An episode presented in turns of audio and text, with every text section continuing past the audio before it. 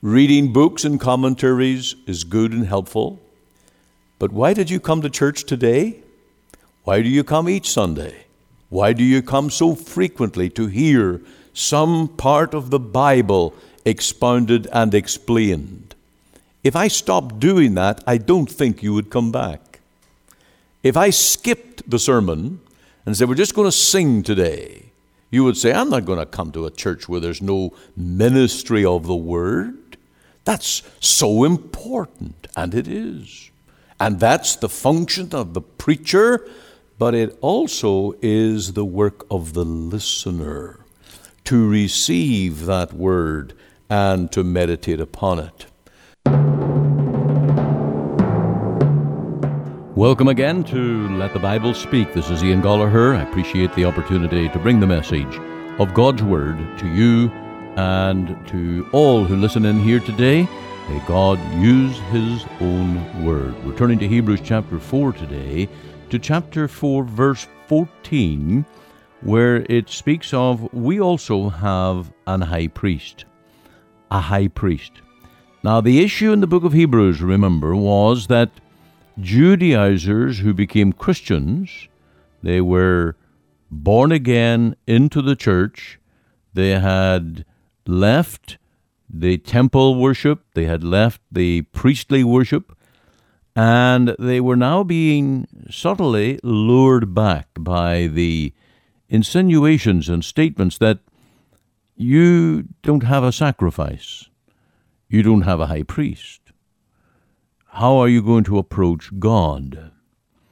And the Apostle Paul laid it out thick and heavy here. He said, Seeing then that we have a great high priest that has passed into the heavens, Jesus the Son of God, let us hold fast our profession, for we have not an high priest which cannot be touched with the feeling of our infirmities, but was in all point tempted like as we are yet without sin. Let us therefore come boldly unto the throne of grace, that we may obtain mercy and find grace to help in time of need. And so the apostle said, We do so have a high priest. Indeed, his name is Jesus, the Son of God. We have a high priest who fulfills the office perfectly and eternally, and it is unto him that we go in prayer and in communion to seek God's blessing.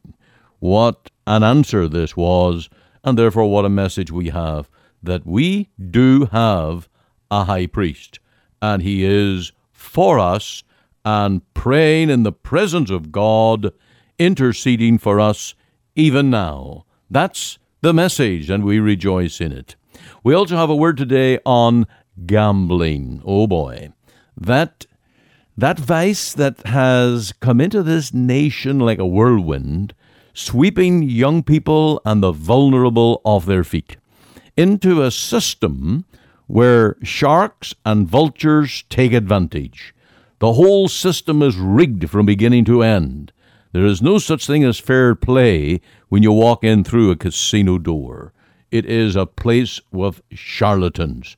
And I'll have some more things to say on that toward the close of the program. Stay tuned now as we turn to our pulpit from the Free Presbyterian Church as we let the Bible speak on Christians do have a high priest.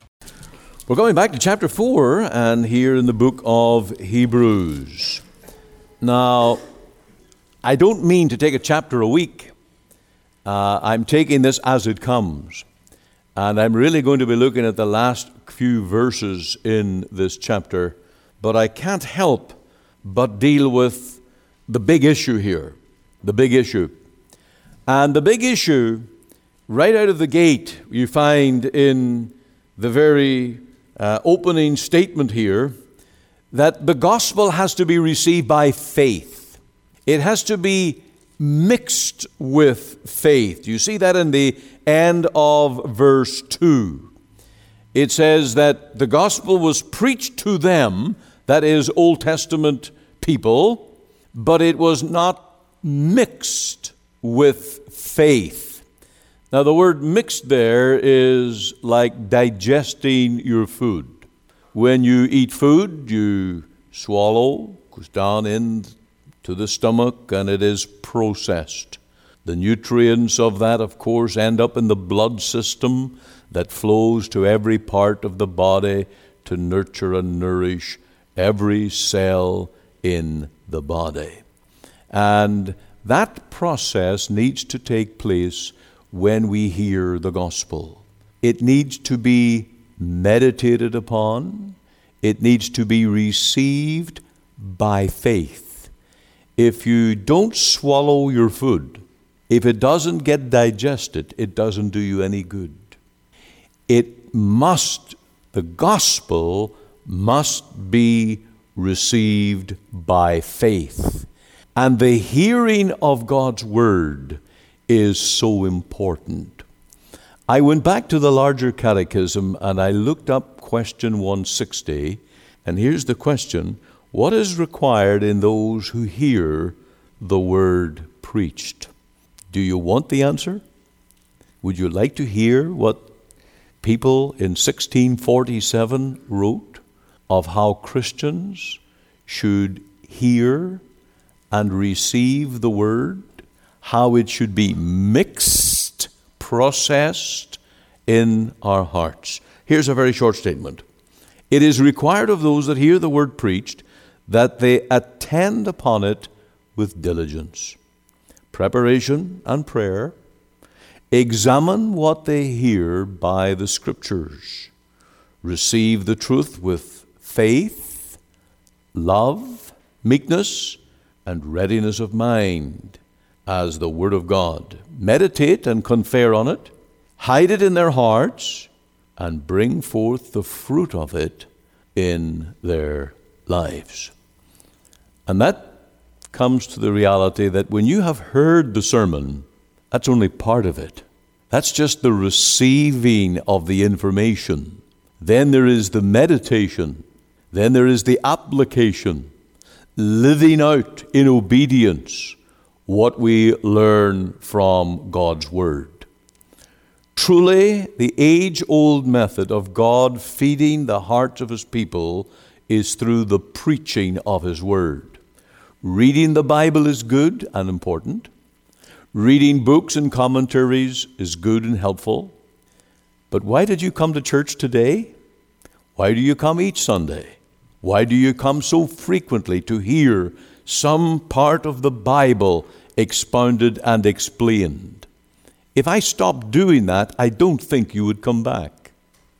If I skipped the sermon and said, We're just going to sing today, you would say, I'm not going to come to a church where there's no ministry of the word. That's so important, and it is. And that's the function of the preacher but it also is the work of the listener to receive that word and to meditate upon it. John Calvin said, and this is going back to his day, that only one person in five receives the word as they should. That really lowers the level. So, what is needed to receive the word so it's mixed with faith? Some very general ideas heart preparation is required. To come to God's house with a hardened heart, a worldly heart, uh, a bitter heart, a heart that has not really settled to seek God, is going uh, is not going to receive that word well. We all need to avoid distractions, and sometimes we are our own worst enemy. Some people sit in a place where they can't even see the preacher. Some children don't get to see the preacher. I think it's exceedingly important that we have eye contact. If everybody was looking down or looking away, what would the preacher do? How could he deliver his sermon? There is this rapport going on between the body language of the preacher as well as his words and the body language of the listener. And if everybody is distracted, looking away, turning to something else, whatever it is, there is difficulty in ministering the gospel. Eye contact is so important. I want to see your eyes when I preach to you.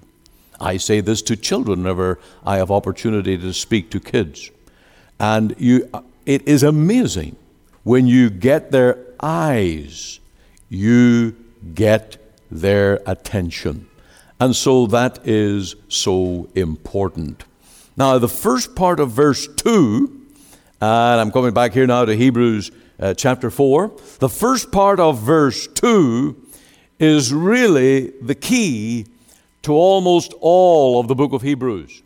Uh, I would say this is a key statement for unto us was the gospel preached as well as unto them. Now you'll notice that there's an us and them statement here. And the us is the New Testament Christian, those that were now in Christ, heard the gospel, redeemed through Jesus' name, and had professed that they were Christians. Now, who is them? Well, they are the Old Testament people, or the Jews that were still holding to the Old Testament ways. That's the them. Now, you'll notice that it's one gospel. There is only one Savior. There is only one atonement. There is only one way to the Father, and that is through the Lord Jesus. And so the message in the Old and the New Testaments is the same. Now, the allegation was that the Jews had so much in their traditional religion that Christians do not have. That was the issue here. Because the Jewish religion, the Levitical way of worship, was so visible. You could see the priest, the regular priests, dozens of them. They were dressed in their white linen. They had their clerical garb, you might say. They had their animal sacrifices that were brought to them. There was the, the gushing of the blood from all of those animals, steaming red hot blood that was poured into the vessels and taken into the temple and pleaded with before God. And then there was the high priest who once per year put on those special garments. What a beautiful sight in the high priest in all the glory and beauty of his garments. And it was so visible, so tangible, that there was a, respect and a drawing attraction to each of those things. Now come to a Christian church in the New Testament. Go into one of their meetings. What do they have? A Bible. They may have had hymnals, songs, psalms, and a Bible. They had none of those things which the Old Testament Christians had. Now, the apostle argues these Jews are stuck in history. They're stuck with their Old Testament ways. But Christians are not. Christians have a hope of a present heaven, the land of eternal rest.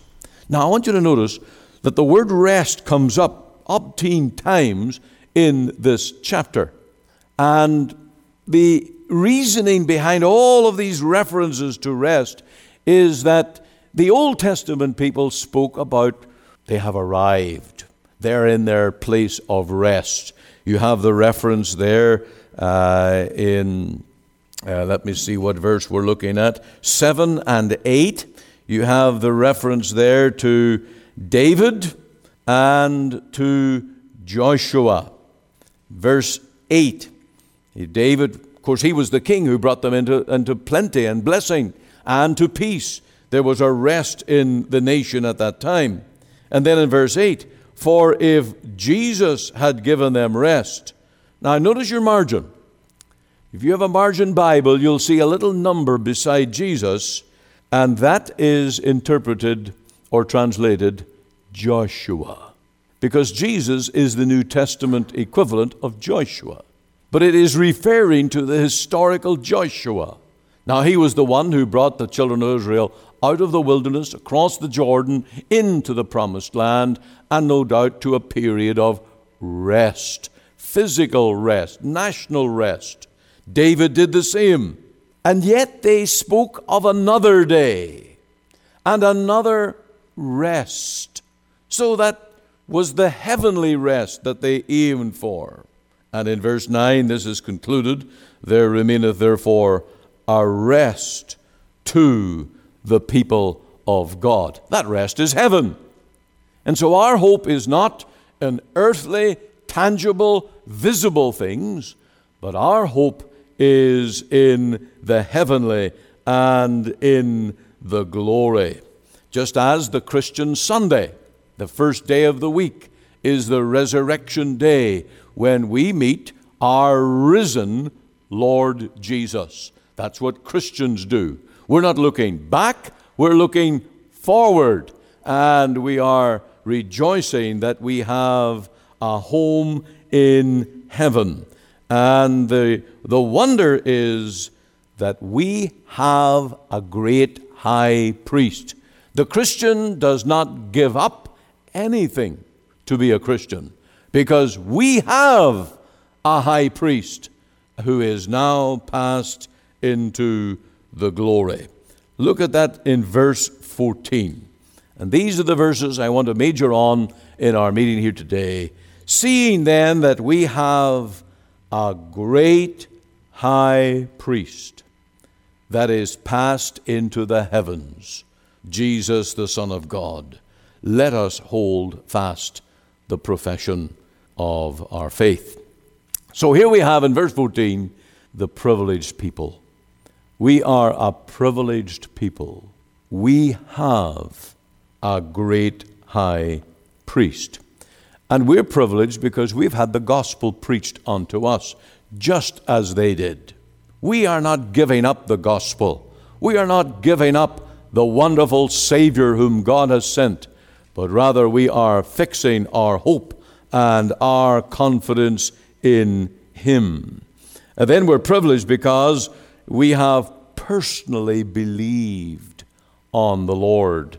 Uh, you remember that is to be mixed with faith. Look at verse 3.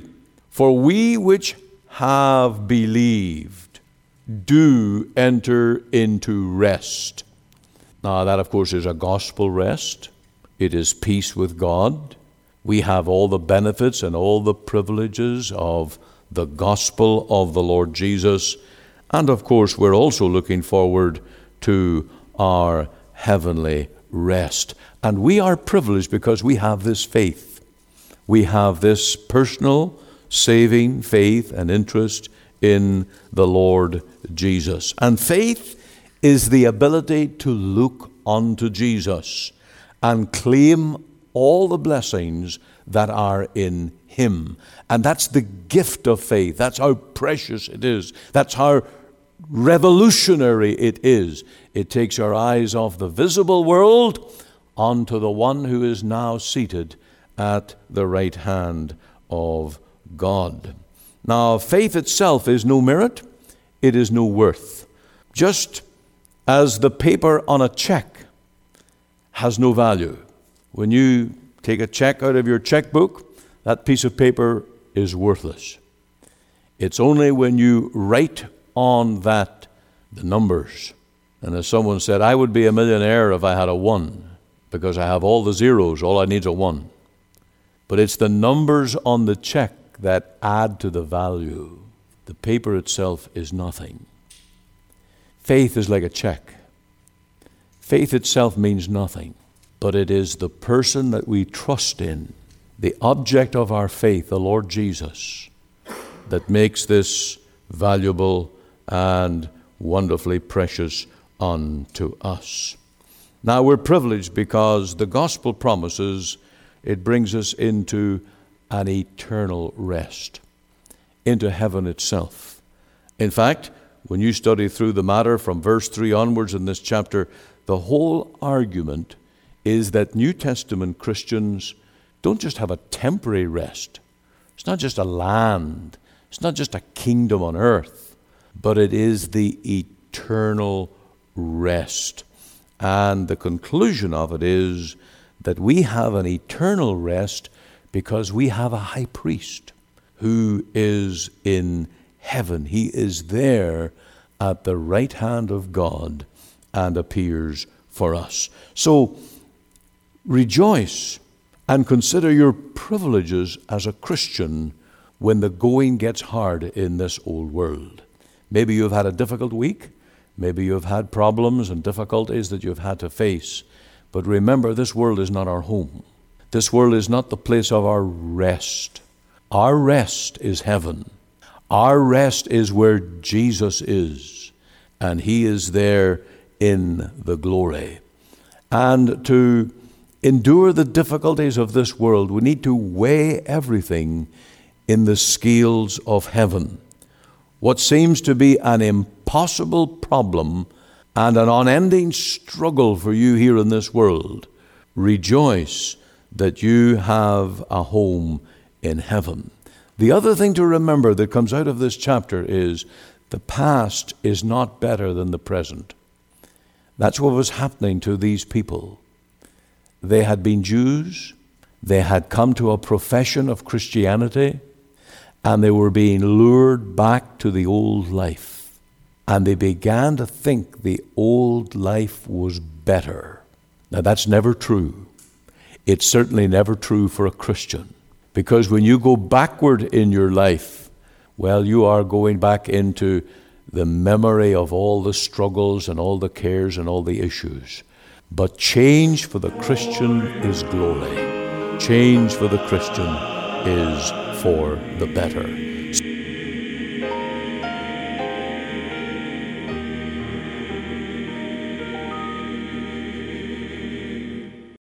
You're listening to Let the Bible Speak. I'm coming now to the segment on righteousness exalteth the nation, but sin is a reproach to any people.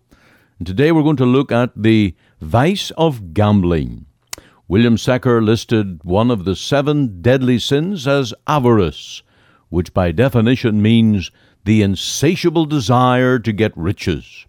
One of the daughters of avarice, which the old writers used to mention, was gambling and the need has not gone by for indicating the true place to which this vice belongs. The desire to make money is undoubtedly at the bottom of the practice. To make money in haste without giving any equivalent for it, and this is its condemnation, but after it has grown into a habit, it becomes a very complex thing.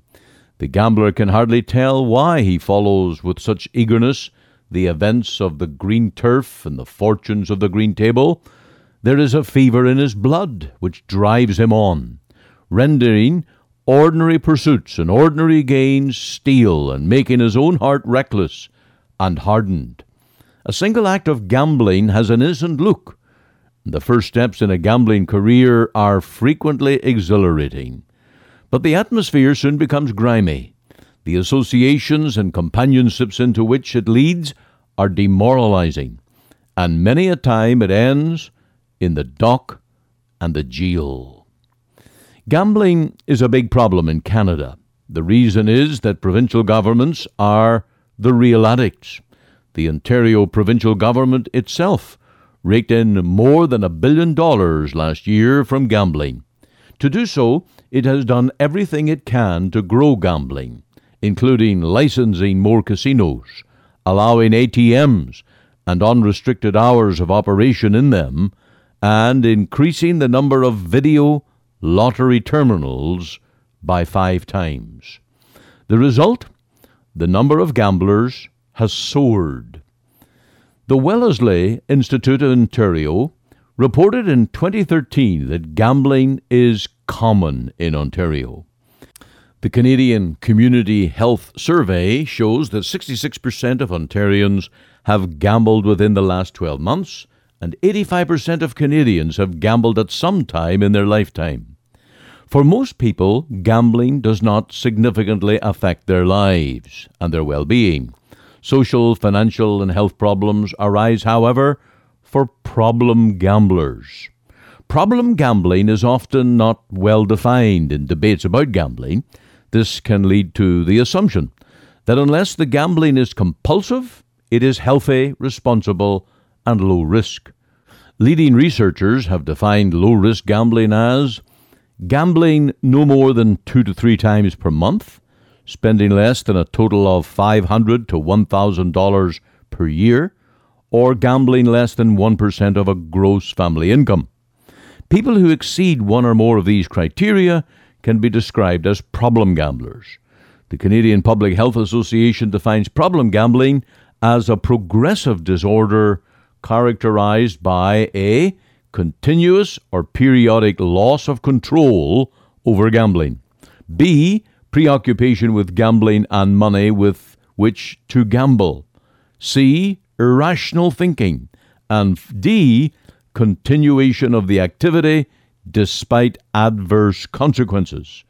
In other words, you keep losing and yet you still keep playing. Now, the answer to the problem is to seek the true riches which are in Christ. The wonderful thing is that the insatiable greed of man is answered in the hope that comes through a living faith in Christ. We are joint heirs with Christ and have every spiritual blessing in heavenly places in Him. The poorest Christian is richer than the wealthiest oil sheik or the king of the vastest earthly kingdom. The Holy Spirit becomes our joy of heart. He ministers to us the fullness of contentment and satisfaction of which money is only a mocker. It's better to have a gospel preaching church in the city than a gambling casino. It's better to have Christians living in the hope of Christ than gamblers robbing the vulnerable like vultures, damning their own souls in doing it. Judas warns us all to of the true outcome of gambling. He traded thirty pieces of silver for his own soul. Let us be warned today not to enter into the gambling casino or any other form of gambling, but to put our trust in the Saviour, in whom there is no risk, but rather in whom is eternal life, abundant life. That's the confidence of the Christian. You are listening to Let the Bible Speak, the radio broadcast of the Free Presbyterian Church in Canada. This is Pastor Ian Goligher. If you missed part of today's program or would like to hear it again, you can find it archived by program date on our website. Just go to www.ltbs.ca, CA for Canada. There you can read my blog, find my Bible study notes, audio and video sermons, as well as helpful articles. Or you can go to our podcast on iTunes. We're on the air Sundays at 9:30 a.m. for our full church broadcast and Monday to Friday 5 a.m. and 5 p.m. on this station to bring you the gospel from our Free Presbyterian Church here in Cloverdale. We also invite you to our church services on Sundays 10:30 and 6 p.m. Through our website you can listen and view to our online services at 10:30 and 6 p.m. Make it your Sunday worship. Click on the Live Now button on the home page of our website. Or if you would like to talk with me one on one as a pastor, please give me a call. The phone number is 604 897 2040. The mailing address is 187 9058 Avenue, Surrey, BC, V3S 1M6. We're located just two blocks north of number 10 Highway on 188th Street. Our website again is ltbs.ca. You can join us Monday to Friday, 5 a.m., 5 p.m.